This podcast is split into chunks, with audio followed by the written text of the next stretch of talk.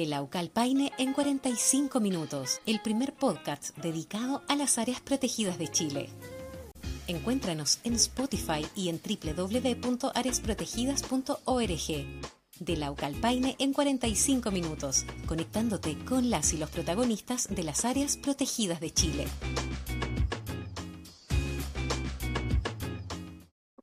Bienvenidas y bienvenidos. Iniciamos otro capítulo de Paine un programa organizado por Fundación Áreas Protegidas, como siempre nosotros felices, eh, agradecidos de la presencia de todos quienes nos acompañan, darles la bienvenida, pedirles que silencien sus micrófonos para que podamos tener una mejor conexión. Para quienes nos ven a través de YouTube, les invitamos a dejar su correo electrónico, si tienen preguntas igual, su nombre, porque los vamos a incluir en el sorteo que tenemos al final del programa.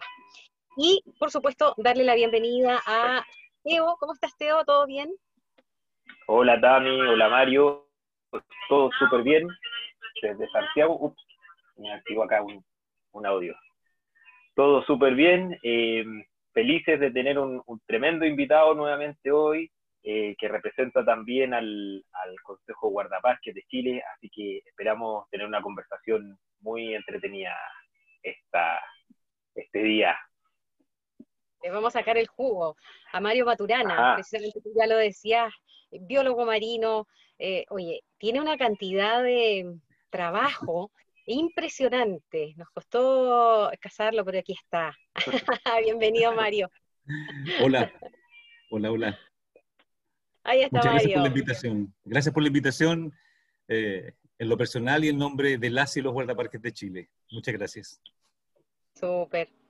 Mario, bueno, ya lo decíamos, biólogo marino, estudiante de la UACH, hermosa ciudad Valdivia, me encanta, de hecho tengo puras ganas de irme a vivir para allá.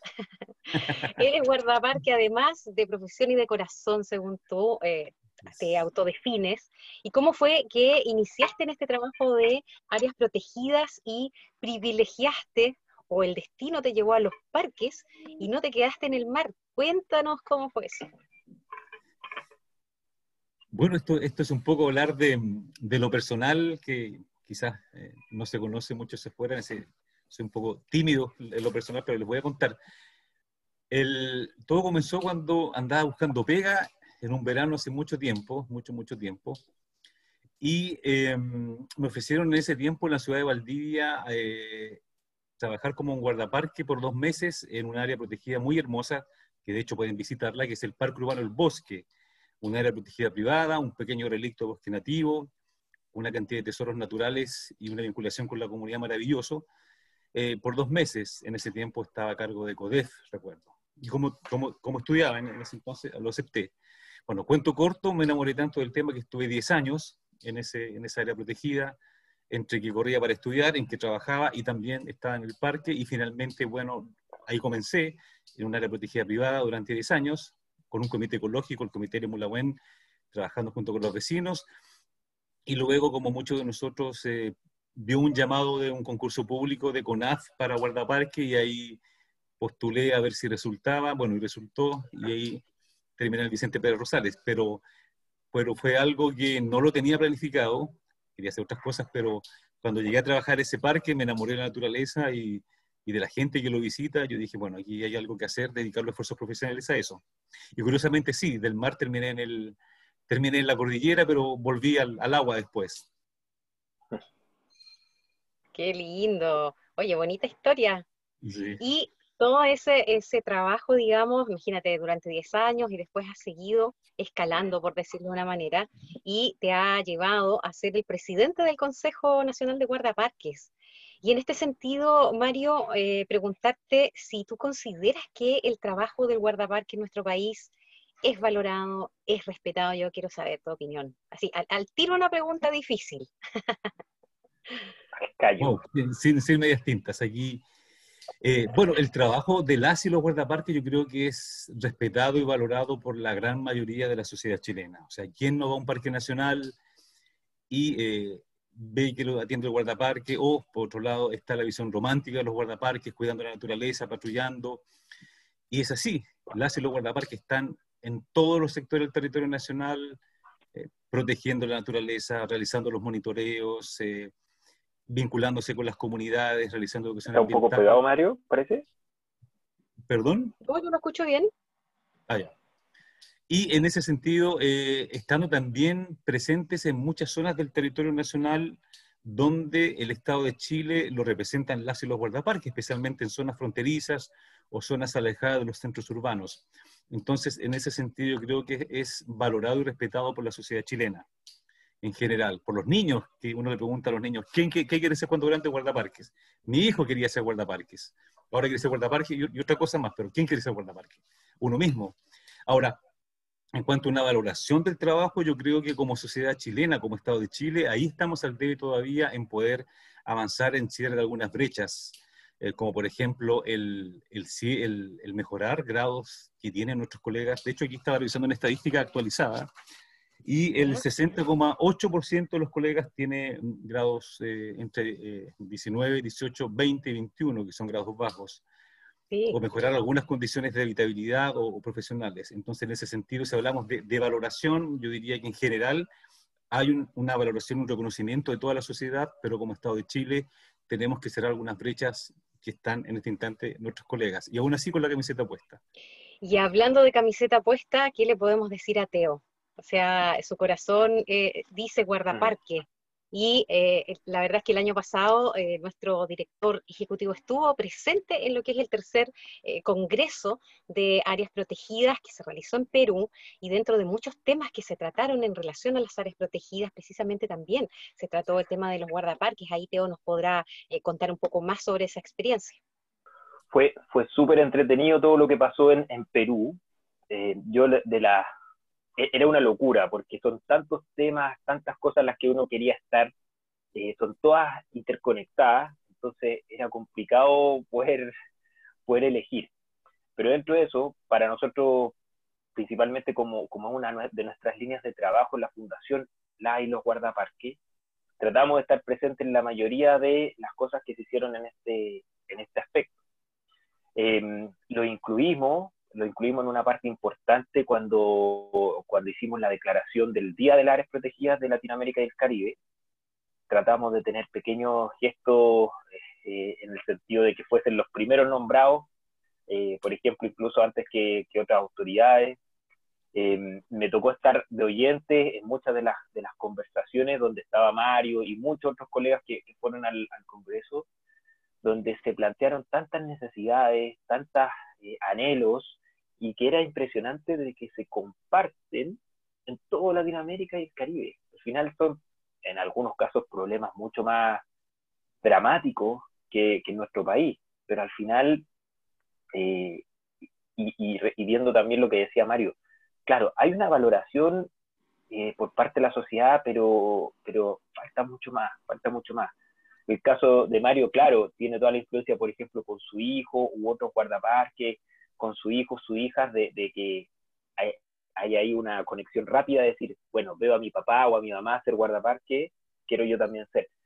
Pero para muchas otras personas no reconocen quizás aún todavía este rol, la importancia, el cómo te puede cambiar la experiencia, el haber tenido una conversación con un guardaparque que te contó una historia entretenida, que te que interpretó, que interpretó la naturaleza eh, que tenemos en las áreas protegidas entonces, volviendo, eh, Lima, sí, estuvo muy bueno, muy interesante con los guardaparques y, mucho trabajo que hacer en lo que es valoración social de, su rol. Sin duda alguna, una buena experiencia para nosotros como fundación y por supuesto también para Mario como presidente del Consejo eh, Nacional de, Guardaparques. Mario, tú em, te desempeñas en el Santuario de la Naturaleza Carlos Ambanter, el primer sitio Ramsar de Chile. Eh, por la importancia internacional, ¿cierto?, del humedal. ¿Qué significa eh, para ti desempeñarte en esta área? Eh, nosotros, por ejemplo, como fundación hace poco firmamos una carta de apoyo, digamos, en, relación a lo que es este tema y mm, también entendiendo que los humedales han hecho noticia este último tiempo por la importancia de protegerlos. ¿Cómo, cómo desarrollas ahí tu trabajo y la experiencia? Mira, ha sido sumamente extraño el, esta, evolución profesional porque pasé del, primer parque nacional vigente en Chile y el más visitado en su momento, como es el Parque Nacional Vicente Pérez Rosales, al primer sitio Ramsar de, Chile, que es el humedal, se encuentra en el río Cruces, el, santuario Río Cruces, Choro Camayo y Sitoram San Carlos Sanbanter. Y, y ha sido una experiencia maravillosa. Primero, señalar por qué, porque el proceso de, de, restablecer confianzas con las comunidades y con distintos entes de la sociedad siendo el santuario, eh, o saliendo, mejor dicho, de un proceso tan fuerte como fue la contaminación de sus aguas por la instalación y funcionamiento de una planta de celulosa, y no nos olvidemos que en su momento esto generó, aparte de los daños ambientales, daños y afectaciones em, a las comunidades, a, quienes hacían uso de, temas de turismo, tenían sus emprendimientos, y generó una movilización ciudadana que encabezó Acción por los Cisnes y que llegó incluso a niveles internacionales y que luego generó una serie de modificaciones e impulsos a la legislación ambiental. Por lo tanto, por lo tanto perdón, este proceso de restablecer confianzas con, con nuestros vecinos fue un proceso, yo diría, maravilloso. Maravilloso porque em, han creído en lo que estamos haciendo como CONAF en la región de los ríos. Eh, entre paréntesis, CONAF eh, administra desde el año 81 esta área protegida y ha sido tan positivo que finalmente logramos con el apoyo de la comunidad, principalmente de, de la academia, y ahí me refiero a la Universidad Austral de Chile, al Centro Medal Río Cruces, a la gente del Ministerio de Medio Ambiente, al Consejo de Monumentos Nacionales principalmente, en sacar un plan de manejo que estaba en espera por 40 años, o sea, una herramienta de gestión que dé lineamientos claros para el área protegida, y también en la constitución de algo que es la base de una gobernanza, como es un consejo consultivo, y que funcione y que están funcionando desde enero. Entonces yo diría que eh, es posible mediante un diálogo sincero, muchas veces reconociendo que como Estado no lo hemos hecho bien en algunos temas, pero en otros temas sí lo hemos hecho bien, y que en el fondo detrás de cada funcionario o de cada dirigente hay una persona, y yo creo que empezamos a avanzar por lo que nos une, que es el agua, el aire, la naturaleza, los cisnes, la biodiversidad, y nos interesa tener un buen diálogo con la comunidad. En ese sentido, em, estar en este humedal eh, ha sido muy, muy grato y un proceso enriquecedor hasta el día de hoy. Además, ¿cierto? Con la connotación de que es un sitio eh, de importancia internacional, un sitio Ramsar, por lo tanto también hay que estar vigilante y atento del cumplimiento del Estado de Chile, de, de los compromisos que tiene con la Convención Ramsar. Ha sido un proceso enriquecedor. Tú dices, hay algunas cosas que hemos hecho bien y otras mal.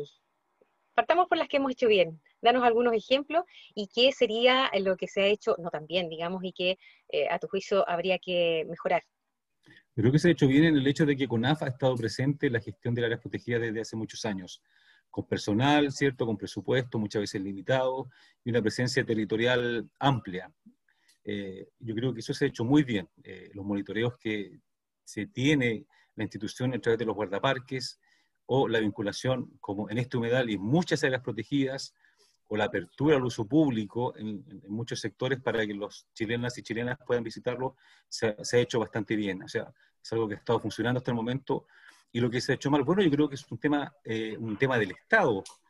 Como país, eh, tiene que tener eh, el cuidado y la preservación del medio ambiente un estatus de tal nivel, ojalá constitucional, que permita, por ejemplo, que el ingreso de los recursos para contratar personal, aumentar el número de guardaparques, eh, llegue, que los recursos que administra la institución permitan precisamente realizar de buena manera lo que son las gestiones territoriales, los monitoreos y también poder aumentar, eh, como ya lo señalé hace poco, una dotación de guardaparques que hace algún tiempo el director ejecutivo lo, señaló, eh, más de mil guardaparques y en ese sentido esos guardaparques que lleguen ojalá con una equidad de género también que nos permita cerrar esa brecha. Yo creo que en el tema de la accesibilidad de la mujer a, ser guardaparque también tenemos una deuda. Solo el 9% de las mujeres son guardaparques. Entonces yo diría que tenemos que seguir haciendo lo que se ha hecho bien y por supuesto eh, seguir eh, en la... Mejorando en el, camino, la, en el camino para cerrar las brechas, perdón, como son, por ejemplo, lo que vuelvo a señalar, convencer al Estado de Chile, a través de la instancia que corresponda, de eh, generar más recursos para que se siga eh, gestionando las áreas protegidas del país. En realidad muchas personas también piensan de que es, es la, la CONAF quien no distribuye bien los recursos, pero aquí es importante contar muy breve, porque es todo un tema y nos da para un programa completo quizás varios, es que la, la estructura presupuestaria que tienen las áreas protegidas de Chile la, da directamente desde el Ministerio de Hacienda, desde la DIPRE, hay una asignación presupuestaria. eh, es, un sistema bastante deficiente en poder responder a, a, lo que genera en plata un área protegida. Muchas personas se han preguntado, bueno, yo pago una entrada, ¿y por qué usted no la reinvierte acá? Bueno, va todo esto a un presupuesto central y ni siquiera hay garantías de que vuelva los mismos recursos al área, lo que es súper injusto para quienes están ahí en el territorio. Entonces, me sumo a lo que dice Mario, porque en realidad la, la gran deuda es de que como Estado, como Estado de Chile, no hay suficiente financiamiento. Y cierro con esto, de que siempre están saliendo comparaciones presupuestarias de la pobreza que hoy tiene Chile, pero yo le voy a dar dos datos. El primero, tomo las palabras de, de un amigo también de la región de los ríos, el Alberto Tacón, que nos decía hace un tiempo de que el presupuesto de todo el sistema de áreas protegidas de Chile si no me equivoco, era algo así como 10 días de Transantiago. Y si eso es una locura, por otro lado, uno podría decir una investigación que sí estamos haciendo como fundación en unas comparaciones en las que hemos visto que nosotros pensamos que el área de las culturas y las artes son nuestro hermano pobre también. El presupuesto de, todas las áreas protegidas son como 15 mil millones. Así es. Y al año 2019, al menos, eran 120 mil para cultura y las artes. Entonces, es una brecha tremenda, tremenda de financiamiento. Por eso lo que hoy ocurre en el, en el territorio es magia. Por favor, marido. Sí, bueno, pues, sumarme a lo que tú señalas y está la importancia de las áreas protegidas a, a, nivel territorial, que muchas de ellas son motores económicos para las comunidades que están aledañas o cercanas, cercanas para el desarrollo de turismo sustentables, ¿ya? Y también eh, no nos olvidemos que en las áreas protegidas se eh, vela por el resguardo de los eh, procesos ecosistémicos que ahí ocurren en toda la diversidad ambiental que tenemos y que también está el patrimonio genético del país, el patrimonio de especies, incluso el patrimonio cultural, y esos son los tesoros que se valoran y que tiene el país. Curiosamente, en este escenario de pandemia que nos ha afectado, eh, ¿cuánta es la necesidad de mucha gente por tomar aire puro y visitar las áreas protegidas, que entre paréntesis nunca se cerraron? Sino que han estado solamente cerradas al uso público y que siempre han estado eh, los guardaparques y las guardaparques trabajando en estas condiciones. O sea, rollo para la suma, hay harto que hacer. Hay harto que como, hacer. Lo, como lo mencionan ustedes en términos de presupuesto, la verdad es que estamos en números rojos, por decirlo así. Mario, eh, volviendo un poco a, a, a, tu experiencia personal, eh, trabajaste también como administrador y guardaparque en Peulla, en el Parque Nacional Vicente Pérez Rosales qué cosa más hermosa. Yo ahí sí conocí, estuve allí, eh, me enamoré. Un paisaje, eh, pero eso debe, debe haber sido también un poco complicado en términos familiares, por ejemplo, pero sí también te debe haber dejado una riqueza profesional. Cuéntanos un poco de eso. Sí, en realidad eh, yo siempre agradezco a mi señora y a mi hijo la, la comprensión para en mi caso, eh, aceptar que tengo una profesión que requiere más tiempo que quizás lo que eh, formalmente establece el contrato de trabajo. Eso, eh, eso es así. Y, y, más allá de los temas personales, el Parque Nacional Vicente Pedro Rosales fue una experiencia muy enriquecedora. El parque es del tamaño de Luxemburgo, para que imagínense la, el tamaño que tiene. Y, y, es como, el, como ese país de Europa que tiene un lago, el lago Todos los Santos, tiene dos localidades, tiene dos pasos fronterizos, tiene escuelas fronterizas, retente de carabineros, eh, en fin. Y eh, yo recuerdo con mucho cariño, y aprovecho a mis colegas de allá, a, muchos de mis colegas que estuvimos juntos allá, Juan Carlos Caticura, Marco Garrillo, Claudio Rivero, Gadión Soto, Don Beto, eh, con un equipo reducido de gente, eh, intentamos sacar el parque adelante y elevarlo a los más altos estándares que se pudiera. Ese es un parque, es una joya de la corona, eh, el camino del Buriloche está por allá, ¿cierto? Eh, la conexión entre la parte chilena y Allende los Andes. una ruta por el paso de Peulla emblemática, donde han pasado una serie de personajes algunas películas también al respecto por esa zona. Y fue una buena escuela, especialmente en la localidad de Peulla, porque es una pequeña comunidad bastante aislada en el sentido que se va el catamarán, que viaja una vez al día y tú quedas ahí solamente con, la, con los vecinos y estando solo. Eh, en su momento cuando tuve eh, la suerte de estar allá, me tocó gente muy, muy buenas personas que hicimos de todo, hacíamos bingos, patrullajes, semana del Huillín, campaña de tejer, en fin, porque también uno no está solo en un territorio, hay gente que te acompaña, o sea, eh, uno puede ser la cara visible, pero siempre hay alguien que te acompaña al lado o, eh, para avanzar con estos procesos. Primero tus colegas, ¿cierto?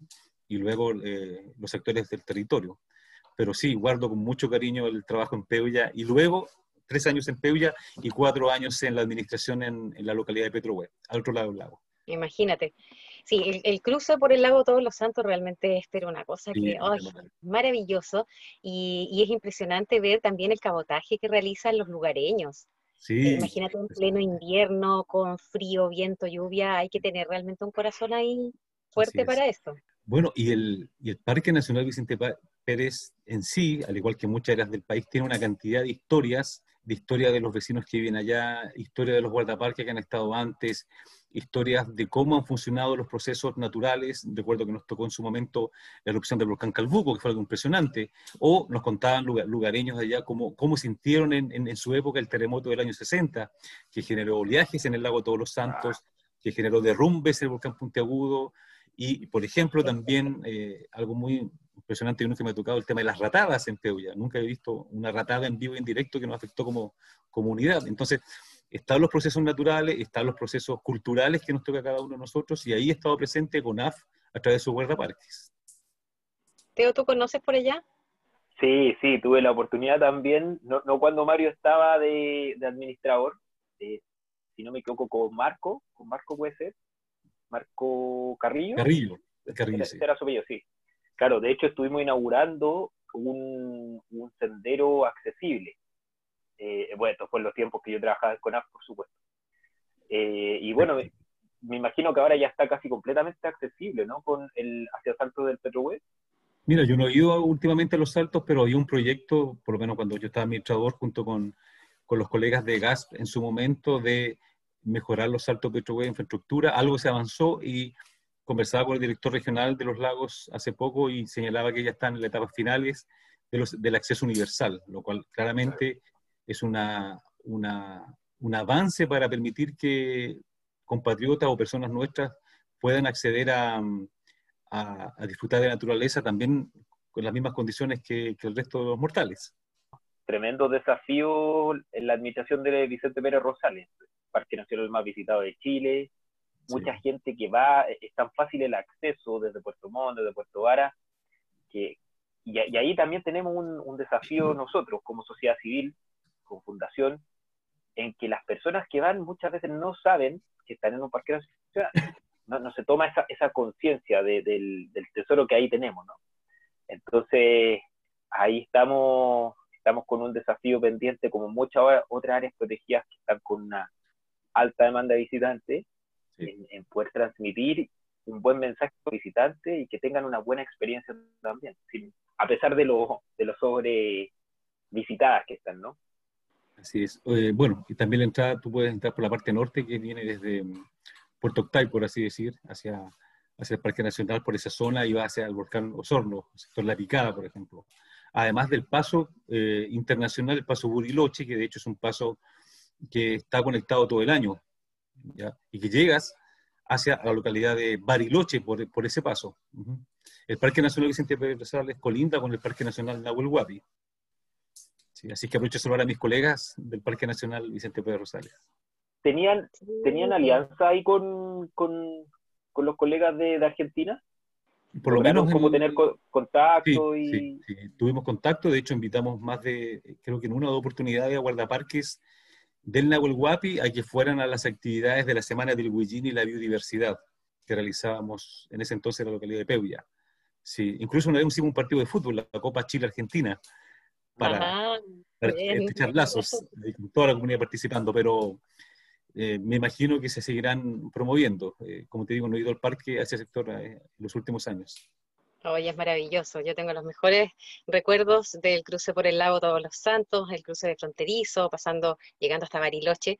he podido realizar unos trekking dentro del parque desde Petrohue al Paso de Solación y desde La Picada al Paso de Solación, bonito, hermoso, vale la pena. Claro que uno queda ahí, pero a medio morir saltando, pero, pero lo logramos. Buena usuaria de nuestra área protegida, bien. Así es. Sí, ahí siempre.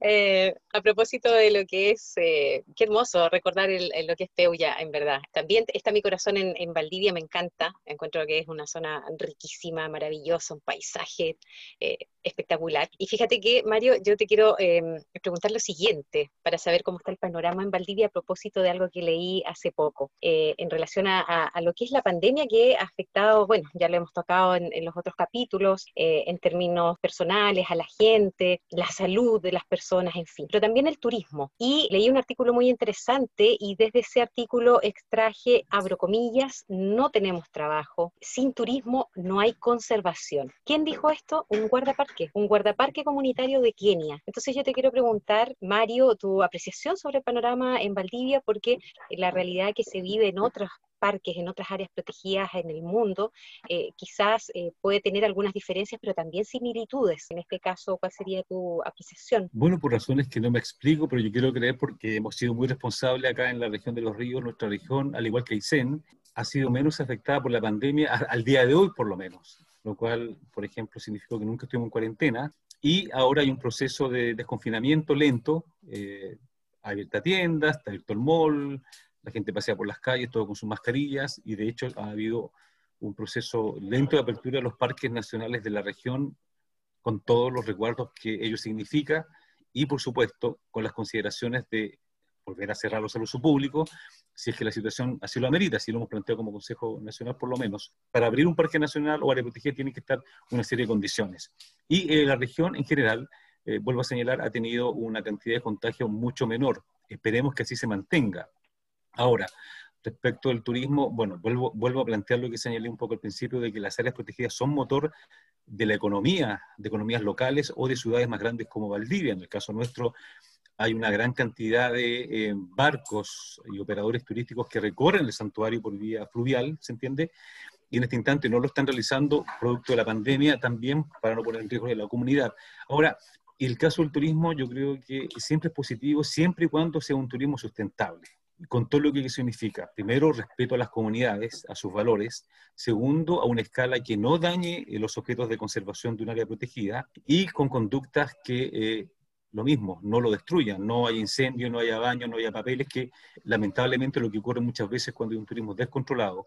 Y ahí hacer un llamado a quienes hacen turismo, o sea, no, no, no porque no esté escrito o no porque haya algo que obligue a alguien que entre a un parque nacional eh, que no lo cuide, al contrario, el turoperador que vaya o el empresario turístico que se instale, tiene que pensar que está haciendo uso de un patrimonio que es de todas las chilenas y los chilenos, y por lo tanto tiene no solo una responsabilidad contractual, tiene una responsabilidad con las generaciones de ahora y las que vienen de lo que él haga. Sabemos que en algunos parques o áreas protegidas muchas veces son situaciones un, poco tensas, pero también creo que es parte de la evolución que tiene que tener la sociedad chilena, vuelvo a insistir, de valorar las áreas protegidas por todo lo que he dicho, patrimonio genético, ecosistemas y también eh, un, eh, motores de la economía. Entonces, si hay que reactivar el turismo, en la condición de pandemia, tiene que ser primero respetando los objetos de conservación de los parques, respetando las comunidades y por supuesto implementando las medidas de protección que cada área protegida o la CONAF a nivel regional haya implementado. ¿Es algo que quieras agregar? Sí, sí, aprovechando de que una, una de las nuestra, de nuestra auditora, Steffi Sofke, nos hace, justo tenía una pregunta relacionada a los objetos de, conservación y, y, toda la nueva metodología que se está aplicando con los planes de manejo. Entonces, aprovechar un poco la ocasión para comentarle a nuestros auditores y auditoras que las áreas protegidas tienen siempre un primer objetivo, que es la conservación. Desde la conservación de los objetos de, de, los objetos biológicos, culturales y de bienestar humano, desde esto empezamos a hacer un, chorreo, una, empezamos a, a, permear todos los beneficios que vamos a poder sentir. Entonces, muchas veces existen reglas normativas que tenemos que cumplir en las áreas protegidas, pero son en pos de este cuidado de cumplir primero el objetivo de conservación y luego, en la medida de lo posible, empezamos a realizar todas las otras actividades que son de uso público, recreación, ecoturismo, educación ambiental, por favor, Marito. Sí, de, hecho, em, como CONAF hemos estado implementando eh, precisamente los estándares abiertos como una nueva metodología para la planificación de los planes de manejos y, y, ha sido, en lo personal, una herramienta muy, muy fácil de aplicar y muy valiosa. ¿Por qué? Porque primero que nada considera como el equipo núcleo, el equipo núcleo y quienes toman, eh, lideran este equipo, a quienes están en el territorio que son las y los guardaparques del área protegida. Porque em, la opinión que tienen los colegas es realmente valiosa. O sea, más allá de un título profesional que tenga alguien, ¿cierto? los guardaparques tienen un conocimiento ecológico local y de relaciones con las comunidades que eso puede permitir avanzar, destrabar o conocer procesos que muchas veces no documenta la literatura. Punto uno. Lo segundo, también, eh, al involucrar también en estos equipos de núcleo ampliado a, actores eh, de, los de la comunidad, por así decirlo, del mundo civil, también permite ampliar la mirada respecto de qué documento final vamos a tener y que el documento pueda ser validado y respetado por todos. Porque no nos sirve tener un documento de 2.000 hojas que nadie lee, que nadie conoce o que nadie participó. Yo prefiero tener un documento mucho más pequeño, con las cosas claras y que vaya evolucionando en el tiempo. De hecho, los estándares abiertos permite eso, permite evaluar en cualquier momento la planificación de cómo vamos y si hay que hacer las mejoras del caso, las correcciones, hacerlas. Entonces, la herramienta de los estándares abiertos que está aplicando CONAF para las la planificaciones en las áreas protegidas es una herramienta valiosa que debería que seguir implementando. Aprovecho de enviarte un saludo, dice Ricardo Cárdenas. Muy bien, muy bien Mario, muy buena tu exposición. Me envía saludos Ricardo. Sí, está súper interesante esta conversación porque es muy bueno poder visibilizar el trabajo de los guardaparques, que la gente conozca un poco más eh, sobre su rol, la importancia de su rol, primera línea, ¿cierto?, del cuidado de las áreas protegidas. A propósito de esto, Mario, mira, eh, hace, bueno, el mes pasado fue el Día Internacional de, de las y los guardaparques y se realizaron distintas actividades en eh, varios países alrededor del mundo. Dos ejemplos quiero citar antes de hacerte la siguiente pregunta. Más o menos 130 guardaparques de Colombia se unieron en una actividad virtual para poder trabajar, repensar, digamos, el rol de los guardaparques de Colombia a propósito de que ellos eh, se han visto afectados por asesinatos una realidad muy cruda allá en, en Colombia. Y lo mismo también se realizó en Perú, donde también hubo un foro donde participaron expertos eh, de distintos sectores para poder discutir sobre el rol, eh, la función del guardaparque y donde también se trató el tema de profesionalizar la carrera del guardaparque. Entonces aquí, eh, ¿cuál sería tu visión en, en, Chile, digamos, profundizando un poco más lo que hablamos al principio, sobre la realidad de las y los guardaparques en nuestro país, eh, entendiendo que ya tocamos el tema de que faltan recursos y por supuesto también faltan eh, guardaparques para cubrir todas las áreas protegidas de nuestro país. Yo creo que el proceso de, de sensibilización a quienes toman las decisiones o tienen la billetera para que puedan transferir los recursos a CONAF para que a su vez administre estos y, y, esas, y esas administraciones se reflejan a lo que son las áreas protegidas es necesario y esta actividad también es importante. Ahora, con respecto al, al, a los cupos de guardaparques, bueno, aquí hay, una, hay un documento, de hecho, que elaboró el Consejo de Guardaparques que nos precedió, eh, tiene ah, fecha 2015, donde se establece algo que es muy importante para nosotros y para todos nuestros colegas, como es el establecimiento de una carrera funcionaria. Porque, porque eh, primero, eh, tenemos colegas que llevan años trabajando en grados 18, 19, 20, incluso 21. A modo de ejemplo, don Luis Tón, guardaparque nuestro del santuario Sitio Ramsar, jubiló luego de 33 años teniendo un grado 19. Entonces, Mario, ¿podrías dar un pequeño aproximado? ¿Cuánto significa este grado entre 18, 19, 20, 21? Más o menos como un rango de, de esos sueldos para que la gente lo pueda bueno, sí, bueno, como promedio en general, ¿cierto? Eh, sin sacar temas de las asignaciones ni hora extra, más o menos entre, entre 400 y 500 lucas en el mejor de los casos, pesos, perdón, en el mejor de los casos. Sin embargo, un guardaparque en grado 14, que grado profesional, o un grado 12, eh, sobrepasa el millón de pesos, ¿ya? Entonces, a lo que voy yo, una carrera funcionaria eh, posibilitaría primero que ya tener el hecho de, de, antigüedad, ir por pudiendo avanzar en grados para que los colegas no pasen 20, 30 o 10 años y no pueden avanzar, porque obviamente eh, el acceso a capacitaciones, ya sea eh, remotas o presenciales, se dificulta mucho para aquellos y aquellas que están en las áreas protegidas cumpliendo la función que el Estado nos encomendó, como es, vuelvo a decirlo, preservar el patrimonio de la naturaleza, los procesos ecosistémicos, vinculación con las comunidades. Entonces, tienen que estar estas facilidades. Y sí tiene que haber un debate serio a nivel país, desde el gobierno, el gobierno que sea, desde la Cámara de Diputados, el Senado, y yo creo que muchas organizaciones así lo han manifestado, respecto de que es necesario que lleguen los recursos a la institución para que se aumente una dotación efectiva de, de guardaparques. Vuelvo a insistir, hay unidades que tienen muy pocos o ningún guardaparques, o hay equipos que están un poco eh, sobrepasados por la cantidad de gente. Ahí don Claudio Riveros, por ejemplo, del Parque Nacional Petrohue, perdón, Vicente Pedro Sales nos cuenta la situación de Petrohue, un área que tiene más de 100.000 hectáreas que llega hasta Argentina y son tres personas y tienen que hacer patrullajes, eh, patrullajes lacustres, por ejemplo. Entonces se requiere aumentar la cantidad de guardaparques y de hecho hay mucho interés. Sabemos que hay gente que quiere ser guardaparque. Y también poder ir avanzando en el término de, o modificación, mejor dicho, de, contratos transitorios de muchos y muchas colegas que trabajan por varios años, a lo largo del tiempo, por ciertos periodos de tiempo, por ejemplo, trabajan ocho o nueve meses, tienen que descansar tres meses, luego se les vuelve a contratar y así por varios años. Entonces, si es el momento de eh, contratar a más guardaparques en forma permanente, punto uno, que es lo necesario, y más allá de los parques bicentenarios que se ha planteado, porque están los parques bicentenarios, perdónenme, pero ¿qué pasa con el resto de las áreas protegidas del país? Entonces, eh, contratar eh, o que tengan preferencia o algunos puntos secta quienes han trabajado por años en una área protegida de carácter transitorio, porque no solo tienen la experticia en el conocimiento, sino además tienen también el nexo y la vinculación tanto con la comunidad, con los distintos actores de, de la sociedad.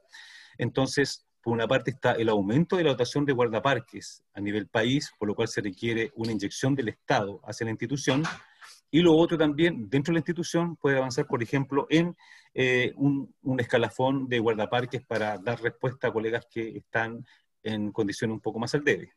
Sí, la verdad es que ahí tenemos un, mucho paño que cortar, como se dice en, en, nuestro país. Qué bueno que hemos podido tocar eh, estos temas que no se tratan o no son noticias siempre. Y, y, la idea, digamos, de nuestro programa es poder visibilizar precisamente este tipo de carencias que pasan, digamos, en, en el gremio de los guardaparques y que es necesario poder ir mejorando, eh, ojalá prontamente, y que no sean metas que, digamos, queden plasmadas en un documento y que vayan durmiendo, como muchas cosas en el Senado, por ejemplo, y que luego de muchos años después recién vienen a, a, tomar noticia o se vienen a ejercer cuando pasa algo malo, por ejemplo. Como que me da la sensación de que siempre, no sé si como cultura somos más reactivos que adelantarnos a. Sería lo ideal, ¿cierto? No, no ser tan reactivo y, y da la impresión que el escenario ideal nunca llega, porque primero no están los, los medios económicos, luego falta alguna reforma, luego viene el estallido social, luego viene la pandemia y mañana va a caer un meteorito. Entonces, la, las condiciones por lo menos nunca, nunca se dan para ciertos temas. Eh, y por supuesto, dentro de las brechas, perdón, quiero volver a recalcarlo, está el acceso de la mujer a, a ser guardaparques. Vuelvo a insistir, cerca de un 9% de nuestras colegas son guardaparques y nuestras colegas, a, a, para ser guardaparques, la mujer también tiene que tener tanto las condiciones de habitabilidad y tiene, tiene el derecho a ser madre, a, a, tener hijos y tiene el derecho a desarrollar una profesión como la de guardaparque. Eso es también evolución de un país, evolución del Estado y si hablamos de equidad de género, tiene que ser a todo nivel, por lo menos lo, lo que respecta a nosotros como guardaparques, queremos equidad de género y cerrar las brechas en lo que respecta a la mujer como guardaparque. Sin duda que hay mucho por datito, hacer. Perdona, Tami, nomás, un datito ahí, Mario, te, cu te cuento y, y, también a nuestros auditores que dos, eh, tres de nuestras invitadas que vienen son guardaparques. Ah, una, perfecto, ser una guardaparque de, de Argentina, con, cual, con la cual estamos desarrollando una, una gran iniciativa con Ana Julia, y nuestras otras dos invitadas vienen de la Reserva Nacional Coyhaique, la Mirella, y por otro sí. lado de Reserva Nacional Pingüino de Humboldt, por sector de Chañaral de Aceituno, la Marinela. Excelente, excelente. Sí, el próximo jueves, de hecho, vamos a estar conversando con Marinela eh, eh, y tenemos muchas ganas de poder saber su, su opinión respecto de, de, tantos temas que eh, son eh, importantes para el gremio de los guardaparques. Yo iba a comentar, Mario, a propósito, tú hablabas de vinculación, bueno, uh -huh. de trabajo colaborativo, aquí nosotros también tenemos algo que decir, entiendo, ¿cierto, Teo? De hecho, es la primera eh, actividad oficial con el Consejo de Guardaparques, con el Consejo Nacional de Guardaparques y Fundación Áreas Protegidas que somos nosotros. Así que esperamos lograr muchas cosas a futuro y Teo podrá eh, detallarnos un poco más eh, cuáles son las ideas. Por supuesto, nos reunimos el año pasado con, con Mario en Valdivia. Precisamente uh -huh. estuvimos conversando todos los puntos, le contamos eh, todas las cosas que queremos hacer con Fundación, y resaltando algo que ya hemos dicho en capítulos anteriores, hoy somos la única organización eh, no gubernamental que tiene una línea de trabajo dedicada solo a guardaparques. Y de esto estamos muy orgullosos porque nuestro corazón, como decías tú, Tami, desde el comienzo está ahí, de todo nuestro equipo como Fundación Áreas Protegidas está con ustedes. Así que hemos ofrecido todo nuestro apoyo a, la y los guardaparques a lo largo, desde el Auca hasta el Paine y más allá. Entonces, em, ojalá que, podamos tener muchas más actividades. Ya hicimos los, los pequeños guardaparques precisamente en Carlos Albantes y en otras cinco regiones del país.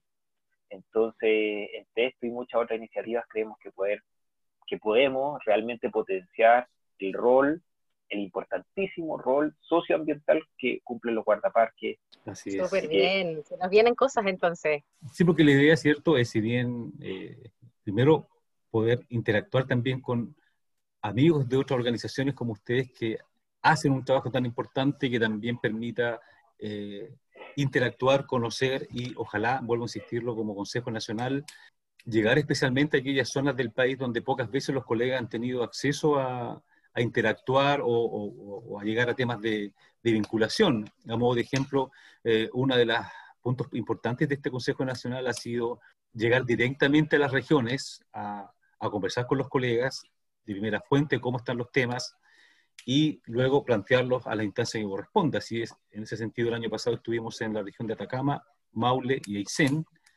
y hace pocos días en el Parque Nacional Tolhuaca, eh, donde en algunos puntos de la primera vez que llega al Consejo Nacional a conversar con los colegas. Ahora el país es demasiado grande, los recursos son escasos, pero estamos haciendo todo lo posible.